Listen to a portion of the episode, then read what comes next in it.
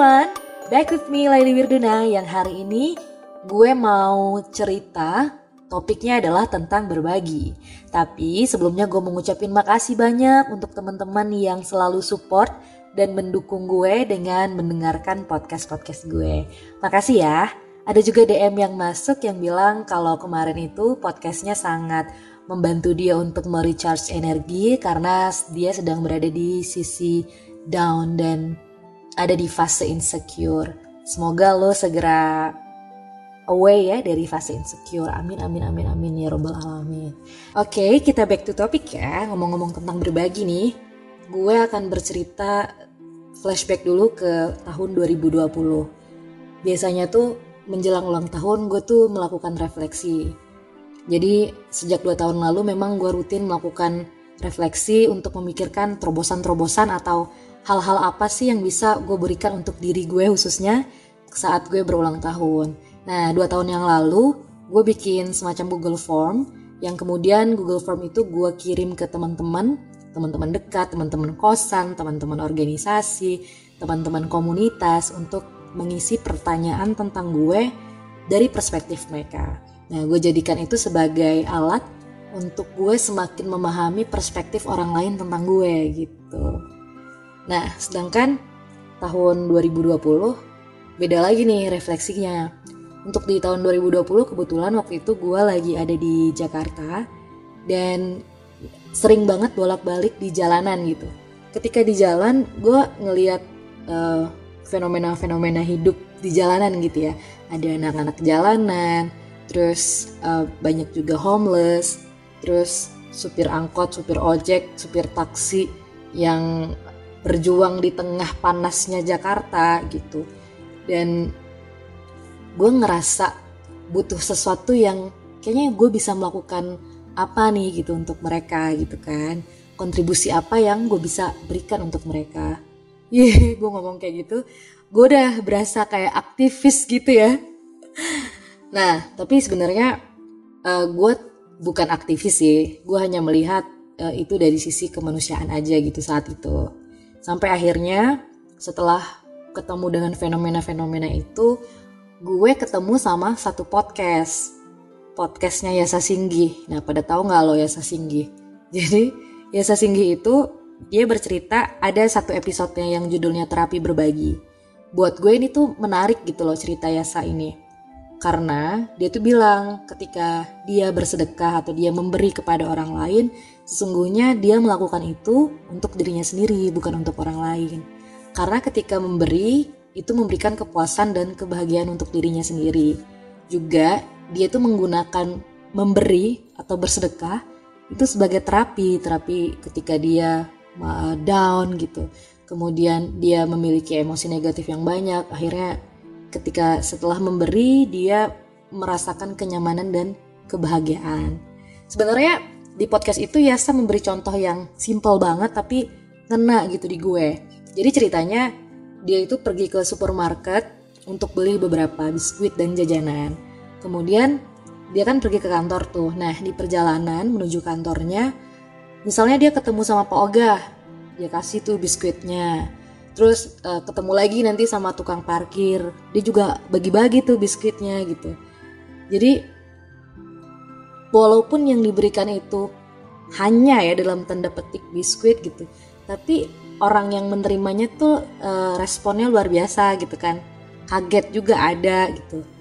Jadi memberi secara langsung bertemu dengan orang secara langsung merasakan kebahagiaannya itu tuh luar biasa gitu bagi Yasa.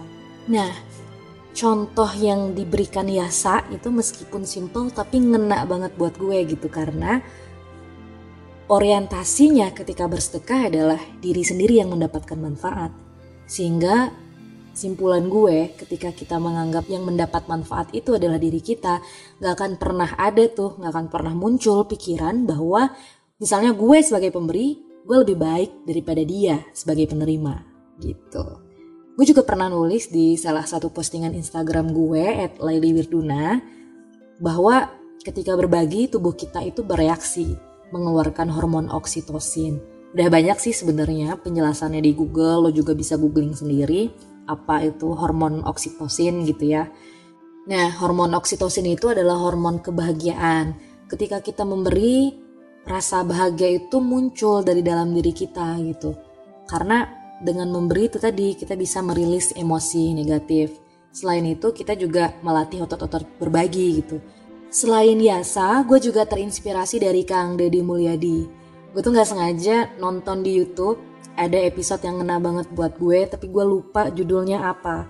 Saat itu Kang Deddy memberhentikan mobilnya di pinggir jalan terus dia ngobrol sama pedagang yang lagi ngegendong dagangannya di atas bahu.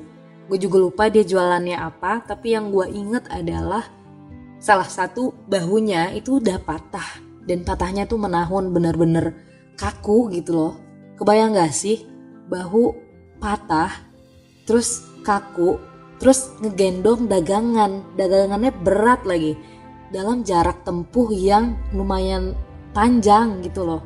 Dengan kondisi tubuh yang seperti itu gitu, gue gue sampai menitikan air mata sih saat itu. Gue ngeliat kayak luar biasa emang ya perjuangan beliau, bapak-bapak, pedagang berjualan untuk menafkahi keluarga. Nah, Singkat cerita waktu itu Kang Deddy ngebawa si bapak-bapak ini ke klinik untuk berobat. Tapi gue nggak tahu sih setelahnya itu apakah masih bisa dioperasi atau enggak karena memang patahnya udah lama banget. Di saat itu pas gue ngeliat kayak gitu ya gue ngerasa kayak gue tuh pengen banget bisa kaya kayak Kang Deddy gitu. Terus bisa ngebantu orang gak pakai mikir. Tapi setelah gue pikir-pikir lagi memang kayaknya berbagi gak perlu semuanya soal duit deh. Gue nggak perlu jadi kaya gitu untuk berbagi. Gue bisa berbagi ide gue, gue bisa berbagi tenaga atau apa pun yang gue bisa gitu loh dengan kapasitas yang gue punya. Akhirnya pas setelah gue terinspirasi dari dua orang ini, gue mikir kayaknya gue mau berbagi deh gitu. Akhirnya gue cerita nih peluang kolaborasi ke teman-teman untuk bikin kegiatan berbagi makanan. Gak nyangka, gak nyangka banget ternyata sambutannya luar biasa.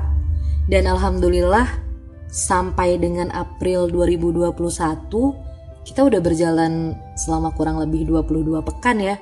Dan mungkin nasi yang kita bagikan itu udah sekitar seribuan pack gitu. Jadi alhamdulillah berarti kan ada seribu orang yang dapat terbantu gitu ya selama 22 pekan. Sangat-sangat berterima kasih gue untuk para donatur, untuk para volunteer yang selalu semangat gitu membantu setiap pekannya. Pengalaman yang berkesan banget selama 22 minggu berbagi ini adalah respon dari mereka sih yang yang sering banget bikin kita para volunteer itu tuh ngerasa nyes gitu loh. Pas kita bagi makanan gitu. Ada yang sampai bilang makasihnya tuh panjang banget. Mungkin ya mungkin nasi kotak hari itu adalah jawaban dari doa mereka sambil mereka bekerja gitu loh. Karena waktu itu ada nih supir yang lagi ngitung uangnya di angkot gitu ya. Mukanya cemberut gitu. Terus akhirnya kita datangin kita kasih makanan.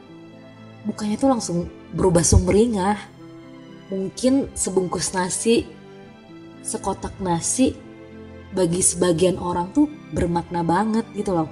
Dengan nasi itu dia nggak nggak perlu mikir siang ini duit dari narik angkot tuh nggak perlu dipakai buat beli makan, bisa disisihkan untuk keluarga atau bisa dipakai juga untuk dia setoran gitu.